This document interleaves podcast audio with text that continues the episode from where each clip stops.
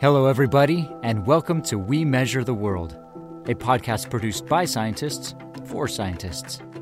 Yeah, in the moments leading up to it, you know, walking out of the field site, there was so much wind blowing above that threshold of motion. You're just watching sheets of the beach deflate, right? Deflation is this mm process where we have the winnowing away of finer material. Mm-hmm. And that removal of mass causes the surface to, as the name implies, deflate, right? Lower down. Mm-hmm. mm-hmm. Um, but I've never seen it happen this rapidly in front of my very eyes. I mean, it was happening faster than I could possibly measure it with the modern right. tools that we have. That's a small taste of what we have in store for you today. We Measure the World explores interesting environmental research trends, how scientists are solving research issues, and what tools are helping them better understand measurements across the entire soil plant atmosphere continuum. Today's guest is Pete Tereszkiewicz, PhD candidate at the University of South Carolina. His current research focuses on coastal dunes and understanding how seasonal vegetation, such as dune grasses, and sediment interactions affect dune growth and post storm recovery. So, Pete, thanks so much for being here. Yeah, thanks for having me.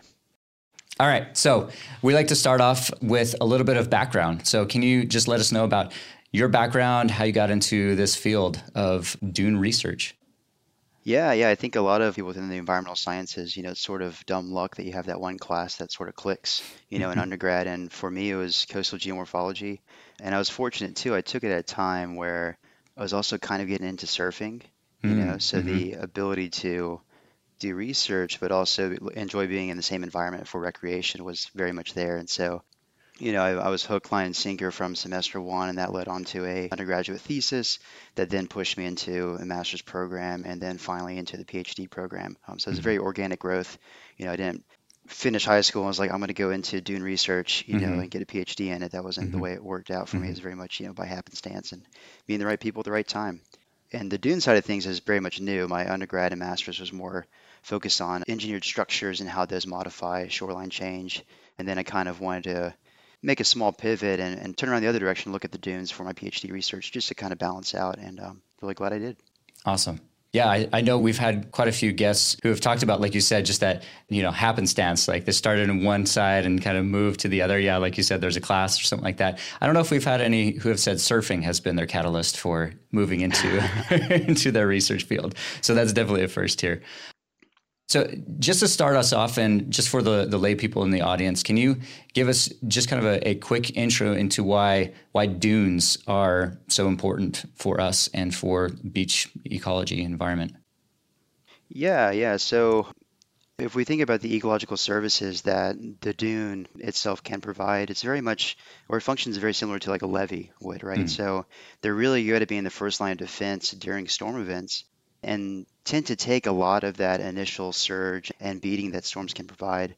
And so if you look at that protective service that is available, you know, if you have a strong established foredune in front of your residence, you're probably going to receive much or far lesser impacts from that storm than if you had, say, no dune or a small dune or dunes that are discontinuous, you know, and not pieced together very well. So the biggest benefit is definitely the protective service it provides during mm-hmm. storm events, and not even just storms. You know, it could just be a really high tide or just really big wave event, right? Any of those, the dune's going to be able to stand in the way and uh, help out with that erosion. That was my next question. Here is, can you tell us a little bit about wind and water and other forces that affect beach dune creation, deformation, erosion, all that kind of stuff?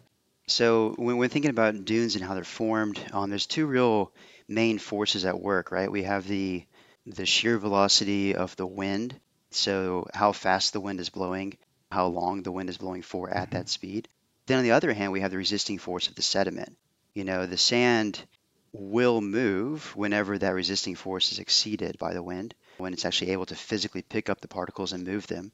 When that happens is very site specific. You know, you're dealing with different mineralogies, which is differences in density, grain shape comes into play, of course, mm-hmm. size. Mm-hmm. And so all those site specific sort of nuances really make beaches behave individually when we think about resiliency and how they're going to behave in that dune building process. Mm-hmm. You know, I love it when sand starts moving on a beach. You know, so I could talk about this for hours. So. well, that's that's fine. We got we got plenty of time, and we'll we'll be covering a lot of this. So, with that background, can you just introduce us into some of the projects you're working on, or your main project that you're working on for your PhD research? Yeah, yeah. So as you mentioned in the intro, you know, my work is dealing with understanding the role that vegetation density and seasonal changes in that, right, as we move from winter into the spring and summer months, what that means for volumetric change within the dune. Hmm. And when initially trying to tackle this question, you know, the first thing you do is you hit the books, you check out the literature, you see what's been done and what is being done in the field, and a lot of those existing methods, you know, being uh, quadrat analysis, which we, you know, kind of borrowed from biology and ecology, mm-hmm. You could do the frontal area and optical porosity, in which you're photographing mm-hmm. the vegetation and you know trying to pull out you know how much area the wind is experiencing. Or you could use most recently drone photogrammetry, right, and pulling out by flying drones vegetation coverage from that perspective. But all of those existing methodologies are contingent on you going to the beach, mm-hmm. which is fine. that's a, it's a great method. It works. You know, it's one way of answering the problem. But what I was really curious about is what can we put out there in situ to monitor for these longer periods of time? You know, to be at one point over the vegetation in the dune and monitor that growth and that emergence during the spring and summer months. What does that look like? And then how does that maybe tie into the volumetric change signal that we're seeing? And so, yeah, that's why I chose the METER NDVI SRS sensors. And yeah, it's been incredibly interesting to work with them out in that environment.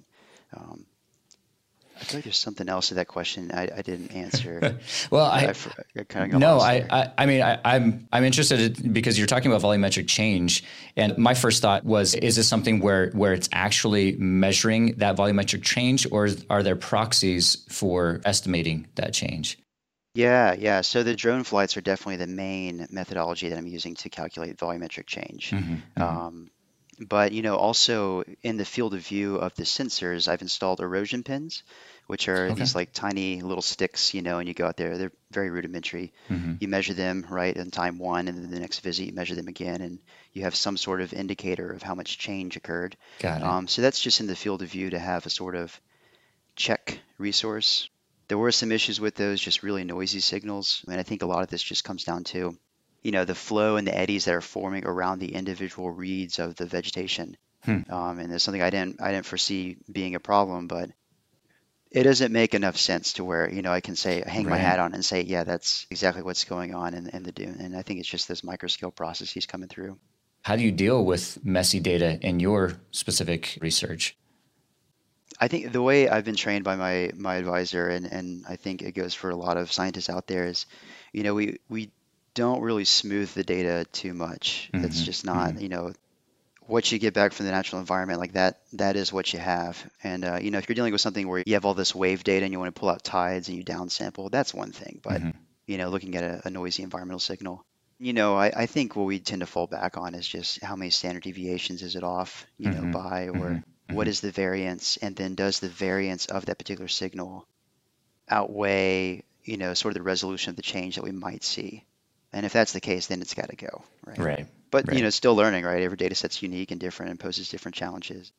As you're out there, how long is your field season when you're doing this research, when you're taking these measurements or going out to the dunes themselves? Yeah, yeah. So I installed all my equipment out there January 10th this past year, and they were out there up until Hurricane Ian. Mm. But for the dissertation work, um, just because of the compressed timeline, mm-hmm. um, I only present up until about August that particular chapter. But you know, the full blown publication will have work all the way up until Hurricane Ian happened and those instruments yeah. were pulled. Right, right. And that's definitely something interesting. I, I definitely want to touch on Hurricane Ian. Uh, for those who are listening, we're recording this in October of 2022, and Hurricane Ian, uh, which peaked at a Category 4 hurricane, uh, was yeah pretty devastating, and it passed right by where Pete was doing his research. So we'll get into that here in a little bit. I did want to come back. You'd mentioned uh, using NDVI and PRI sensors. Can you just do a quick explainer about how those kinds of sensors work and what you do with them within your research? Yeah, sure. Um, so both the NDVI and PRI SRS sensors are a combination of your hemispherical or upward facing sensor that gets the changes within the natural environment. If it's cloudy one day and sunny the next, right? You want to account for that. Then you have a field stop sensor, which is looking down on top of your vegetation. So NDVI has been used widely in the remote sensing community, I would say, I think since the 70s, mm-hmm. for getting at vegetation density, the density changes, and can also be used for like leaf area index and, and other indices like that. And then PRI has been recently shown to be a really good indicator of vegetation stress. And so when thinking about using these, my two main questions that you touched on in the introduction is how do seasonal changes in vegetation density, you know, affect volumetric change? That's the NDVI sensor. Then in turn, being that these dunes are existing on this really, I mean, just crazy interface between land and sea that's exposed to, you know, frequent storm events, high tides, drought, other sorts of, you know, disturbances you know, they get hit with a lot of stress. And I really was curious to see if a stressing phenomena occurred, what would that PRI signal look like, mm-hmm. right? Mm-hmm. Because the benefit of having these sensors out there is that I'm getting an hourly record of this change. Mm-hmm. Um, and so. Right. Is that something where you where you need that kind of granularity? So you're talking about hour per hour type of recordings. Would it be better to have something even quicker than that, or what are the issues with that kind of granularity? Yeah, yeah. I think a lot of this comes down to the scale I chose for my field study, and a lot of you know record it hourly because it's easier to take in more data and then downsample versus you know obviously yeah. go the other yep. way. Yep. And so by going hourly, what I'm able to do is I'm able to take a number of readings around noon mm-hmm. and then average those out, and that's my one value for the day. A number of our, our data sets at least the ones tied to vegetation growth, come down to a daily recording, a mm-hmm. daily value. Okay. And so because of that, yeah, only a day is what came out of it in the data. But mm-hmm. yeah, that granularity was just decided on based on um, other instruments at play and, and trying to compare, you know, apples to apples. But in terms of if a smaller resolution is needed, I wouldn't think so. But I'm also not a ecologist or biologist. you know, I'm mm-hmm, like mm-hmm. I'm borrowing some really cool toys they have mm-hmm. to mm-hmm. try to get at my question within coastal geomorphology. So right. I can't fully answer that question. Right. But. So, how have uh, the results looked so far with this project? Yeah, the coolest thing that's come out of it is an inflection point, right? Actually being able to see that, you know, and I'm hmm. sure your listeners that are either in the agricultural field or, you know, in the biology fields that use these sensors already. Yeah, I get an inflection point every spring. Like we, we know this exists, but right. but as I mentioned earlier, right, we in the coastal and aeolian world, we didn't have this sort of resolution in situ looking at a plant mm-hmm. to see that inflection point. So mm-hmm. if my field mm-hmm. visits were before the inflection point and then after, I mm-hmm. just average that out, right? Why that the timing of that inflection point matters. And, and when I say inflection point here, I guess I should describe because I've been looking at the yeah, data a lot. Please. But it's around like March 22nd, there's this explosion of growth almost going from, you know, a straight line to logarithmically changing daily. Mm-hmm. And so, why that really matters is the timing of that inflection point when the plants start budding out or mm-hmm. blooming mm-hmm. out as we move into those warmer months. How does that relate to when the winds are blowing at a speed that they can move sediment, mm-hmm. right? And the occurrence of those two variables are they in tandem mm-hmm. or are they not? Because I think, and I can't you know fully answer this question yet, but I think that's what really gets at why systems or some systems are resilient and recover much faster than others. You know, having worked on Pensacola Beach as well as along South Carolina's coastline, there's a huge difference in how these systems recover. You know, Pensacola might take 10 years to recover to a certain state that it only takes South Carolina a year, year and a half to. And why is that? And that's kind of uh, a little bit more background into why I sort of chose this question for my dissertation work. Mm-hmm. With all this going on, what are some of the other special challenges that you're facing in doing this kind of research? Yeah, um, I guess I'll start back at the beginning. I was fortunate enough to be a, a Grant Harris Fellow in 2020, which was mm-hmm. awesome. You know, that announcement came right before the, the first major lockdown came, and um, the big challenge there I was, you know, scrambling to get the shipping address changed to my house. Nervous about that equipment actually getting to me, right? Because the supply mm-hmm. chain was in upheaval. And so that definitely posed a bit of an issue. And then once I had that equipment delivered, you know, where to test it at. Like everyone else, I was growing mm-hmm. potato plants in my backyard. So that's what I tried the sensors out on, you know, and learned really fast that if your canopy is producing all sorts of shadows in your field of view, the sensors really don't like that. But, you know, obviously that didn't really matter for the dissertation work because the beach, there is no tree canopy over the top of the sensors. Right. So right. it wasn't too much of an issue. But, uh, yeah, so that was definitely one of the challenges. The next one was definitely choosing the location of the sensors. And I think a lot of field scientists out there can relate to this where you build up these experiments for months into years potentially and then it's you know it's it's game time right you got everything ready to go you hit the beach you're deploying things are going smooth, right? But before you can actually start that process of installation, you need to look at the landscape again and, and verify that where you're going to put them makes the most sense to answer your questions. Mm-hmm. For me, unfortunately, as I mentioned, this is a, a system that's typically disturbed by mm-hmm. nor'easters, you know, high tides and, and storms. And so naturally when I went out there, like maybe a few days before, got hit with a nor'easter, and it just really decimated the site because it wasn't just any nor'easter. It was mm-hmm. it was one that was a real jerk, and he sat offshore and just pumped waves during multiple tidal cycles, right? So you have mm-hmm. mm-hmm. localized, you know, sea level rise from the high tide, right, and then you have waves coming in on top of that, and then the next tidal cycle, same thing, next one. So it really did a number and, and um, scarped my dunes, which is where you're removing volume from the, the front or the toe of the dune. Mm-hmm. It can re- result in what looks like a cliff. Mm-hmm. So yeah, there's a lot mm-hmm. of scarping across the site. and Removed a lot of sediment. It deposited what's known as wrack, which is like the vegetative remnants of former dune grasses or marsh mm-hmm. species, you know, and it gets sort of balled up and placed on top of the surface. And mm-hmm. so that changed the initial game plan strategy, right, that it built up over multiple years for this mm-hmm. deployment. And so when thinking about sensors that are trying to measure, you know, vegetation growth and, and health, you know, I didn't know if I was putting my sensors on top of vegetation that was so stressed it wasn't going to come back in the spring or right. you know if it was a viable candidate and so mm-hmm. i kind of just rolled the dice on it made the best educated guess i could you know got some right got others not as ideal. But you know, the way I look at it is this was a pilot study in a lot of ways of mm-hmm. you know these sensors that have been traditionally used in agriculture haven't fully been vetted in a sandy environment. You know, with grasses that aren't necessarily planted a certain way, right? And mm-hmm. so there's a mm-hmm. lot of curveballs that are going to be thrown at it, and that's what mm-hmm. led to mm-hmm. a lot of bench testing before I even deployed these things. There's a whole multiple months of just stripping the system down to its core variables of grain size or moisture content and mm-hmm. um, what different elevations of the sensor over bare sand looks like, and, and is that signal trustable, or can actually use this data just looking at the clean, no growth of vegetation kind of in the mix of that. So, yeah.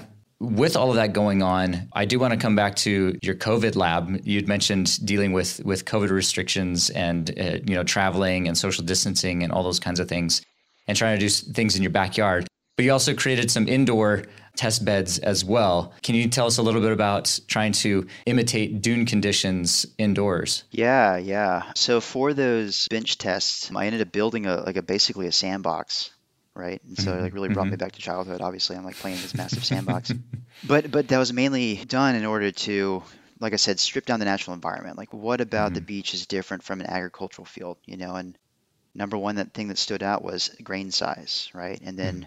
not just one type of grain size but how does that sensor respond across multiple grain sizes from the very fine that builds up the dunes to very coarse and you know chunky gravel right? How is how is that signal coming back? Is it affected by this or not? And then with the sandbox i was also able to you know do different tests with moisture content.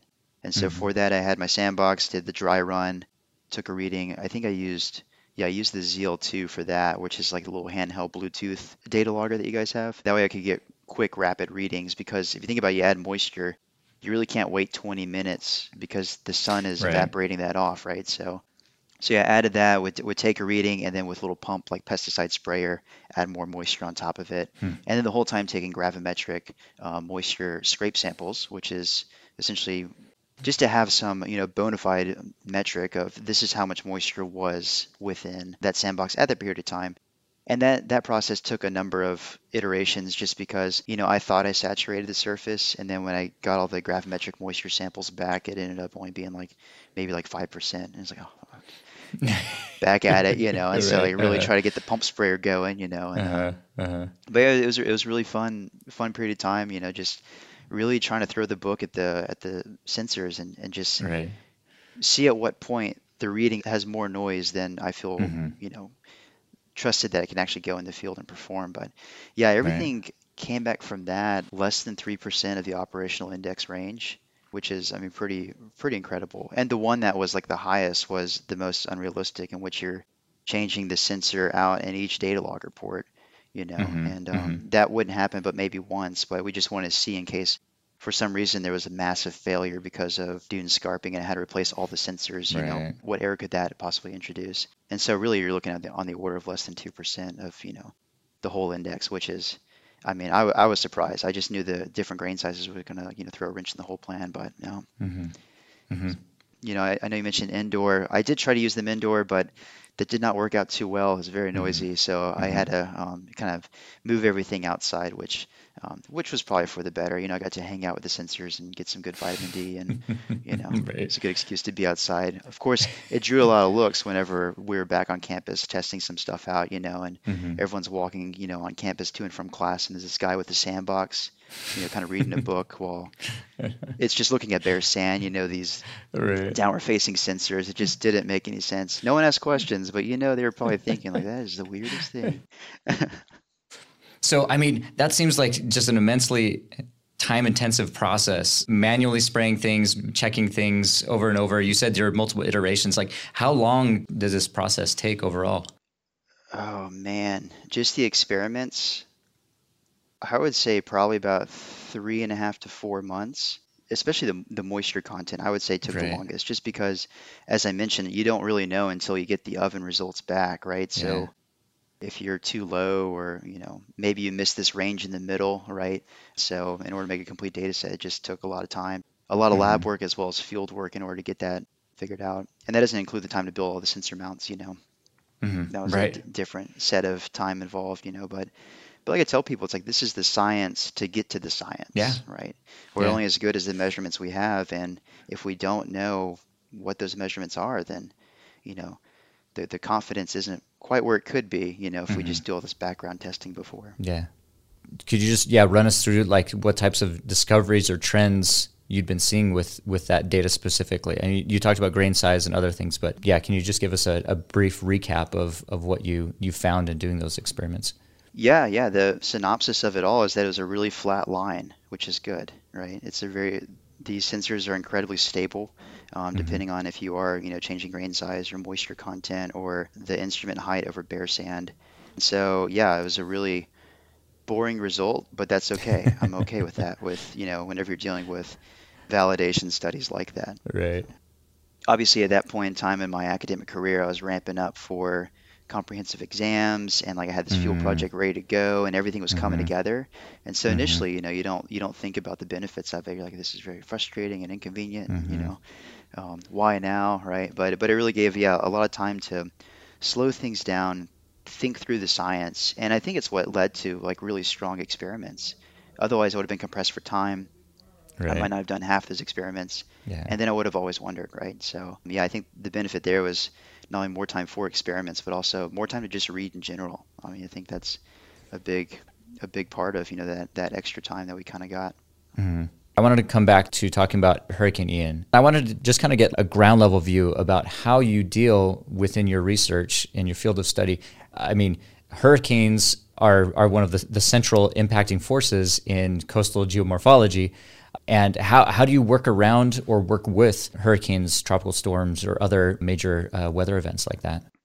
Sure, yeah. I feel like in our field, it certainly is a factor. I wouldn't say we can ever plan on them, but we better make sure we have a contingency plan if they come. Um, I think it's the best way to to put it. Yeah, no. So for for planning purposes, I know like whenever I first installed in December, I'm looking at the landscape, I'm looking at where I'm at, which I'm operating within a um, what's known as a, a washover plain. So this is where it's a flat, sandy area where um, years ago a storm came and, and blew through the dune system, kind of spread this this sand apron, if you will, across the landscape. So there's very little resistance there, and that's why you know high tides would flood it or a, nor- a strong nor'easter would flood it. Going into this project, I kind of knew I was like, if there is a storm, there's a good chance it's gonna you know destroy the dune system that's here or the one that's trying to recover and bounce back. Mm-hmm, mm-hmm. And so December through to June, I had a lot of time to think about, okay, what is my, you know, threshold for pulling instruments versus not? And what does that look like? You know, how many people do I need? How much heads up can I, I guess, be expecting? Am I going to have mm-hmm. A couple days to make this decision or is it going to be a mm-hmm. six hour decision I have to make? Then how does that change sort of like the, my plan of attack? Um, And mm-hmm. so, yeah, I think a lot of it going in is just that contingency plan of what needs to happen. But the mm-hmm. frustrating thing with these storms is even when it looks like there's a potential they might hit, the track shifts so much. And you're only as good as the information you're given. And, and, you know, obviously, like NOAA and National Weather Service does a phenomenal job and they give us the best possible prediction they can provide. But there's just so many variables at play that the track can shift dramatically, and that's what Yeah. happened with the second landfall of of Ian. You know, I, Yeah. uh, Yeah. one of my questions was like, well, how do these dunes respond to vegetation stress? hmm right? And so when I made the call to go out on the Thursday before the storm to pull down my Met station, because I had other instruments out there that were not mine, you know, and I'm trying to Mhm. graduate. So if. I destroy my committee member's net radiometer, it's probably not going to go over very well. Right. So I was making an emergency visit for that. But you know, the, with the vegetation sensors, I really had to think about leaving or not, right? And uh, you know, I think a lot of field scientists do this mental calculus of is the data I'm going to get or the potentially potentially get worth more than the risk of losing the equipment. And Mhm. so that really drives your decision to leave or pull it out. At the time, the storm was projected to hit south of Charleston, which knowing this coastline, it means that, you know, all we get is higher waves, some more wind, and, you know, we still get the surge, but not nearly as bad as they would experience it in Charleston area. hmm And so looking at being out there the day before landfall was made, it was really impressive how much energy was already in that system. I mean, the winds are whipping already, hmm and Ian was kind of unique. There's like a cold front, I believe, of kind of pressing it offshore and squeezing some Hmm. moisture out, so that I feel like enhanced some of the winds that we were experiencing up in that part. But uh, yeah, in the moments leading up to it, you know, walking out of the field site, there was so much wind blowing above that threshold of motion.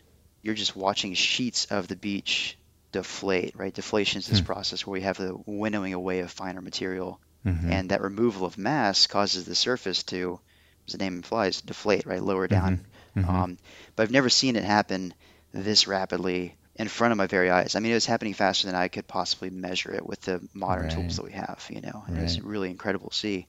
But in that process, looking at my instrument nodes, because I kind of have them set up where I have these three dunes that are more or less coalescing, varying degrees of vegetation coverage. And so I split up and I had two ZL6 data loggers, and one was kind of further back and one was closer, you know, towards the ocean.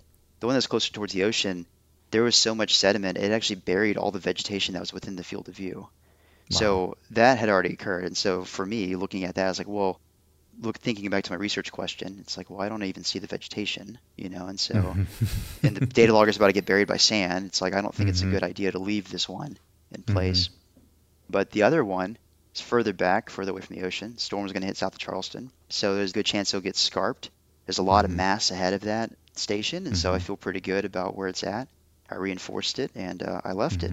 6 p.m. that night when I got home, the track shifted. It was a number of miles. Oh, really? Yeah, and so the center of the eye actually was half a mile away from my study site, which means that my dunes went through the northeastern corner of the eye wall, which is the strongest winds, the most intense part of the storm, you know, hmm because it's centrifugal force. And so, yeah. yeah, that's what it looked like when I got out there a couple days after. Um, it was basically all of the sand was just stripped from the dunes and pushed back. So that same overwash plain I mentioned Yeah. earlier, Yeah. a brand new formation of that occurred.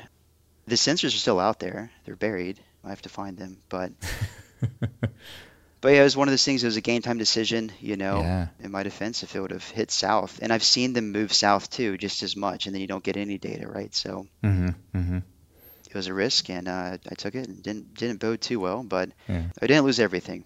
But the opportunity to see what that vegetation stress to tropical systems is was just too appealing to not try. Right. Right. Right. And so, and that's oh, that's ultimately what the PRI sensors were out there for anyway. So they were doing their job. You know, it's just the storm at that magnitude. I mean, incredible force of nature. And that was only the second Yeah. landfall. When it's just a Cat 1, I can't imagine a Cat 4. I think, you know, a lot of researchers in my field, we do kind of chase after these storms whenever they're Mhm. kind of in our backyard just because there's Mhm. so much information we can learn from it.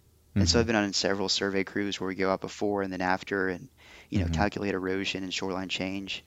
But I think being at this site for like the eight months prior, watching it grow, watching it establish, you know, and the vegetation really come into its own and stop sand from moving and building up those dunes, then coming back right after the storm and seeing it obliterated. Yeah, it was powerful. I did not expect that. Like you're saying, it's kind of the flip side of the same coin of tornado storm chasers, where you guys are just kind of staying in one spot, but dealing with the same thing about how do we measure the impacts of these major weather events without, yeah, losing all our equipment or, you know, finding the right spot or to move them out of the right spot in order to figure out what we want to see, what we really want to, to be able to record there. How long then does it take for a dune like that to recover from a major storm event such as you know a major hurricane? It might be just a matter of months or is it years? You know can you give us a general ballpark timeline of those kinds of situations? Oh i wish i could. Um, yeah it's it's incredibly site specific but just to kind of clue you into some of the variables that we're looking for you know what could make a, a stronger system is number one you have to have some form of what we call roughness so roughness is just anything that could slow down the wind, decrease its momentum, in which it can no mm-hmm. longer carry the sediment, right? And that mm-hmm. and that process mm-hmm. of decreasing its momentum means that it's no longer able to carry the sand particles. It falls out in terms of deposition, and then that kind of jump starts the process. So that's number one, something to stop the wind when it is carrying sand. But even stepping back though, you need sand, right? You need a sediment source. And so depending on the magnitude of your storm, that sand gets relocated and it can go in one of two directions. One of which would be, like in the case of my study site, it was blown back through to the back side of the barrier of the barrier mm. island. If it gets pushed too far into the marsh and is now underneath the water level, then that sand is more or less lost because right. I don't care how hard that wind blows, it's not going to pull it out of the water and back on the surface, right? right, right. And then another direction in which the sand could go is offshore these storms are of such high magnitude, you know, that it's pulling the sand and sort of grinding it off the beach and can shove it far offshore to where the normal waves that typically act within a climate aren't able to mm-hmm. bring it back to the coast. And typically you'll see beaches will have like what we call like a winter and a summer profile where the wintertime it's you know it's a steeper beach because there's more wave energy and it's pretty normal for those waves to just take that sand, move it offshore, and then it builds up the bars, which the surfers like, right? Surfs mm-hmm. much better, mm-hmm. swells are cleaner. Mm-hmm. Um, but then as we move into the summer months, there tend to be these lower waves, but they're sort of like bringing these bars and bringing the sediment back to the surface. And so we get this more gradual profile that builds out wider, more room for people that want to come to the beach for tourism or, you know, mm-hmm. sunbathe, that sort of thing. Mm-hmm. And so this process normally happens, but hurricanes can be on such a high magnitude that they take the sand off the beach, mm-hmm. but they move it beyond where it can be recovered in those summer right. months, you know, from right. those normal processes. And so whenever that happens, you know, then you need to call in some sort of human intervention, I guess, needs to take hmm. place, right? Whether it be the Army Corps of Engineers or some other mm-hmm. mm-hmm. dredging operation, beach nourishment, something along those lines. Mm-hmm. A soft management practice kind of brings that sediment back. And I'll say that roughness, you know, in my case, it's vegetation, but you know, it could be a sand fence, it could be bundle of hay, anything that can slow it down. Uh, okay. Uh, roughness, we've got sediment. Ultimately, winds, you know, and the angle at which the wind is going to arrive to the coast, that um, governs change and transport because it's all about boundary layer adjustment and how the wind is essentially getting used to the surface it's moving across.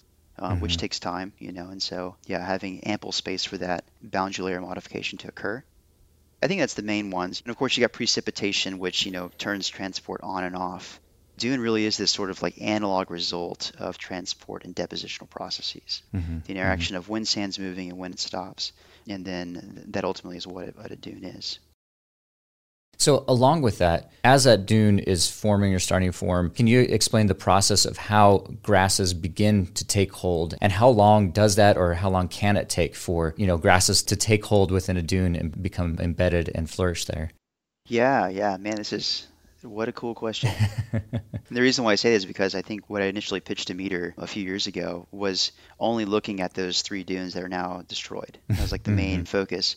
But when I pulled up to my study site back in January this past year and installed everything, seeing how much wrack, right? Remember that's the vegetative mm-hmm. remnants mm-hmm. kind of balled up on shore was on the field site, we kind of pivoted a little bit and said, well, let's look at this too. Because wrack isn't just dead debris, it's typically, because it's been scoured and mined from a dune, it tends to have vegetative remnants that are uh, reproductive, so either be mm. rhizomes or seeds. Mm-hmm. And also, too, it's unique because it's also a roughness element, right? It's able right. to extract the momentum from the wind and facilitate deposition, which is what a dune needs. And so I kind of pivoted a little bit and then also, you know, threw some erosion pins inside the wrack and then photographed them, did vegetative counts per wrack piles. And I divided the study mm-hmm. area where it looked like it was more influenced by aeolian activity versus inundation from tides, and I had a control set as well. And yeah, what really came out of that is it really highlighted the role that wrack has in that recovery. That an initial disturbance event levels the whole dune system. There's nothing mm-hmm. out there. But these lesser events are able to float in wrack. So maybe it's just a high tide, deposit a wrack pile. Now you have roughness on the surface. As your winds start to blow, you're infilling this wrack pile and then causing it to really jumpstart colonization and emergence within the system. And dune grass species are really interesting in that they like burial, or a lot of them do, not all of them, but hmm. a lot of them do. And so there's a stimulus that happens of sand now buries the wrack pile where the vegetative matter is, or the reproductive components are, right? And then now you have a burial response, which then causes that plant to want to grow, you know, through the wrack pile, through the sediment. And then that growth now causes it to have a bigger presence to the wind field, which facilitates further deposition right? And so this process continues over time until eventually you get a dune out of it, right? Mm-hmm. This form is able to modify the landscape and modify the flow, and in a lot of cases to its favor, towards slowing down that wind and aiding in that growth. Yeah. So, are there other types of plants that can help in this beyond dune grasses? Yeah, yeah. Some of the work I've done recently has been looking at the role of driftwood kind of in the system right? Mm-hmm. It's something that's not necessarily alive like dune grass is, but mm-hmm. its benefit in terms of nutrients is this long-term source of nutrients, right? As it breaks down mm-hmm. slower because of its size mm-hmm. and its mass, you know, but it kind of helps that system of establishment. And so I know it's not really a plant per se. Everything else that's going to be on the surface is going to be some form of dune grass okay. um, species. Right. You know, so okay. whether it's like your bitter panicum or American beach grass or sea mm-hmm. oats, they're all kind of within a similar class. That was my question. So, are there any issues with beach degradation, say, outside beyond your region of research there? Yeah, yeah, I think a lot of that kind of comes down to the underlying geology of the region. And what I mean mm-hmm. by that is your beach slope is much steeper on the west coast right. than it is on the east right. coast or the Gulf Coast. And because of that, if we think about things like sea level rise or like localized sea level rise because of storms, the same amount of change vertically means two different things because of that difference in geometry, right? When we think mm-hmm. about slope. Mm-hmm. And so I think that's why we see a little bit more erosion, maybe more visible, uh, perhaps, you know, okay. on the on the East Coast and Gulf Coast. But yeah, not saying that erosion doesn't occur on the West Coast. It definitely does. It's just it looks a little different because of that, like I said, that ge- geologic framework and right also in a number of places, you know, you have kind of like negative sea level rise values because of the isostatic rebounding, right? As mm, glaciers mm-hmm. push back 1000s mm-hmm. of years prior, you know, that land is still bouncing back up, and so right. I have heard of of beach grasses being imported elsewhere, introduced other places to protect beach dunes in other places. Is there any risk of beach grasses becoming invasive species in these new areas? Yeah, this is uh, we're seeing a lot of this on the West Coast right now. I haven't done research into it myself, but I have several colleagues who do. I don't remember if it was introduced by the Fish and Wildlife or if by some management agency or not, or if it just naturally floated across. But European beach grass is really aggressive at growing tall and fast. Hmm. And so what they're seeing over there is that, yeah, it's growing tall and fast, which means that it's sort of cutting off the sediment supply to the native species behind those regions and is becoming a real issue in terms of natural biodiversity, right? And then in terms of other invasive species, there has been a lot of work done on it. What I don't remember though is if those were intentionally planted or not. I don't know. But we, what we mm-hmm. also see though on dunes is the sort of invasion of centipede grass right? As mm. we have these homes and properties along the coast, you know, obviously mm-hmm. one on the centipede long yard, and so by planting that, sometimes it also will crawl out onto the dune. And I don't think it, it poses as much of an issue in terms of like out competing, just because dune grasses are incredibly resilient to salty air, to long periods of drought, you know, to like full sun exposure. And so, yeah, they kind of they can hold their own, I guess, against that. Right. And I did misspeak earlier. There are succulents or succulent type species that do pop up here on the East Coast. There's gonna be like sea rocket, but they're kind of like one hit wonders. You know, they'll pop up a little bit of uh, roughness, you know, to the surface, and then they're mm-hmm, gone. Mm-hmm. You know, so they do exist, and they are, you know, very beneficial for initiating some of that initial deposition. As we kind of wrap things up here, I'd love for you to just explain to our audience about how can your research help the world at large, or what can we as a society learn from the result of what you're finding out? Yeah, yeah. I think I think a lot of where the benefit of my research as it stands right now is going to go is to offering this new methodology, this new lens to see vegetation data through from this like in situ perspective, right? As I mentioned earlier, these inflection points.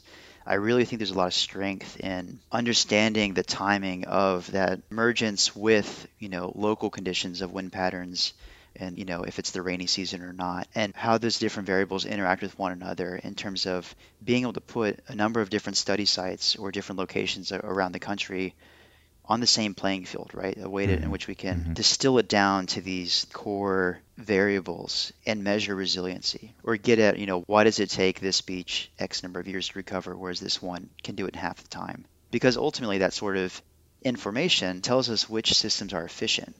And if we know where efficiency lies in the natural world, then how do we take what Mother Earth's already trying to do and help it out a little bit? If I know what the ideal case is, then I can make some really powerful coastal management decisions in order to help out and give it that critical piece that might otherwise be missing. Now, obviously, we can't like you know make a ton of wind blow all the time, right? There, there, mm-hmm. there are limitations to it, but but I, I do hope that it will kind of shed some more light into those variable interactions that leads to resiliency. Along those same lines, too, is what can we as a public do to help preserve dunes and promote their recovery? Hmm. Well, definitely don't walk on them. Okay, all that goes without right. saying. I mean, we've had sign campaigns for years now, and that doesn't really help very much. Uh-huh. Uh, but, but yeah, definitely, because whenever you walk on the dunes, you know, it's obviously gonna, uh, it it really hurts the rhizomes that are underneath, and they're pretty fragile um, from that Mhm. sort of repeated trampling. You know, I think a lot of it's advocacy. Going to the beach and just taking a second to notice the dunes. I feel like Mhm. a lot of us get sucked into going to the beach for the beach, and so once we get there, you know, we're looking out towards the waves, but Mhm. you know, like if you turn around and look, that's the barrier that's preventing your house from potentially flooding during the next major storm. Mhm. You know, doing little things like if you have beach wrack that washes up on your shore, you know, and, and maybe you're a homeowner or maybe you're just visiting, but you can move that wrack, you know, towards the dune line, you know, Mm. towards the toe of the dune, and then it would help it build it out, make it thicker and wider, and Mhm, help it mhm. prograde on its own. So there's little things like that you can do, but yeah, I think the biggest thing is just just take a second, notice them. It's amazing how little recognition they get. And I always, whenever I teach physical geography on cl- on campus, you know, I always, whenever I get to my coastal geomorphology section, I show up a photo of the beach, you know, and I have my class, okay, label everything you can see on a piece of paper in this photo. Mhm. Mhm. Only about 30% of them notice the dune. Mm. And it, it's just, I think that's a real kind of indicator to where we're at as a society, you know. Final question. We always like to try to get any fun, exciting, or crazy stories. Anything else that you'd like to share along those lines? I always say that if you're a field researcher, you kind of have this sort of soft spot for type 2 fun. You know, type 2 fun's where, you know, nothing's going to plan, you know, you ran out of water or it's hotter than you were expecting or you get caught in a sudden rainstorm, you know. Mhm. When I was going down to go collect that equipment in advance of the storm, I'm out there and the wind's whipping and it's awesome. I'm taking all sorts of photos and videos, just like really taking in the change occurring before my eyes. But when I finally got the first load of equipment completed and, and first load, because it took me four days to set everything up and I only had, well, the weather window kept getting shorter, but I only had on the mm-hmm. order about maybe like three hours to get it all down. So, you know, I'm moving at a pr- pretty quick pace. But I underestimated how high the storm surge that was already coming in was going to offset the high tide prediction. And so by the time my cart's loaded up with thousands of dollars worth of equipment, I look down the coast and I realize that I'm not going to make it. so because because literally the the beach is go- you know it's covered up by water. It's not gone, you know, but it's covered up by water and Right. So, okay, well, it's fine. I'll just, you know, hang hang tight on top of the dune, you know, because I know that my overwash plain's going to flood now. And when I couldn't pass, it was still an hour from high tide. Mhm. So that's when your gears start turning. You're like, uh-oh, that's probably Mhm. not going to bode very well. Mhm. You know, I post up on a on top of a dune, hopefully waiting out the storm surge, and it's like initial flooding event in advance of the storm. And then underneath my tarp and the wind's whipping next to metal and all this equipment, trying to stay dry. You know, I check the radar just to see what's going on, and uh, yeah, it's definitely the outer bands of Ian. And I was like, well, this is too close for comfort. right. Yeah. but uh, you know, and you're questioning life decisions and all that all that stuff at that point in time. But uh, but you know, I mean, I had to get that equipment. There's no no way around it. So yeah, I'm, I'm waiting out there and checking the radar and waiting for the tides to go down and uh, watching the whole system deflate. I would say it's, it was definitely a intimate experience with how that Yeah. Overwash plain was going to fare in that particular storm event. But yeah, it was definitely the closest I've ever been to to a storm, or I've never been out there to where I literally got stranded and had to wait Mhm. it out. hmm But it was alright. It was only like six hours. I was able to That's all. make Good my way back. Yeah, yeah.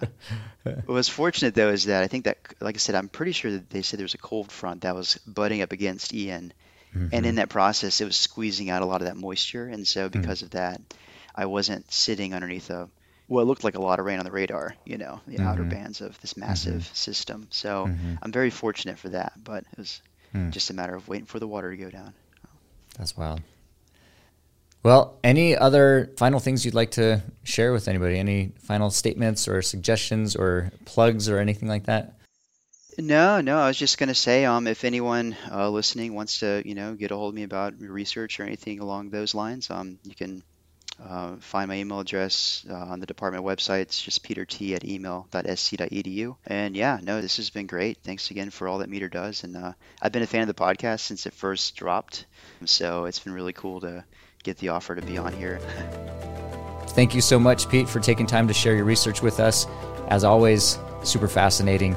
And if you in the audience have any questions about this topic or want to hear more, feel free to contact us at metergroup.com or reach out to us on Twitter at meter underscore ENV. And you can also view the full transcript from today in the podcast description. That's all for now. Stay safe, and we'll catch you next time on We Measure the World.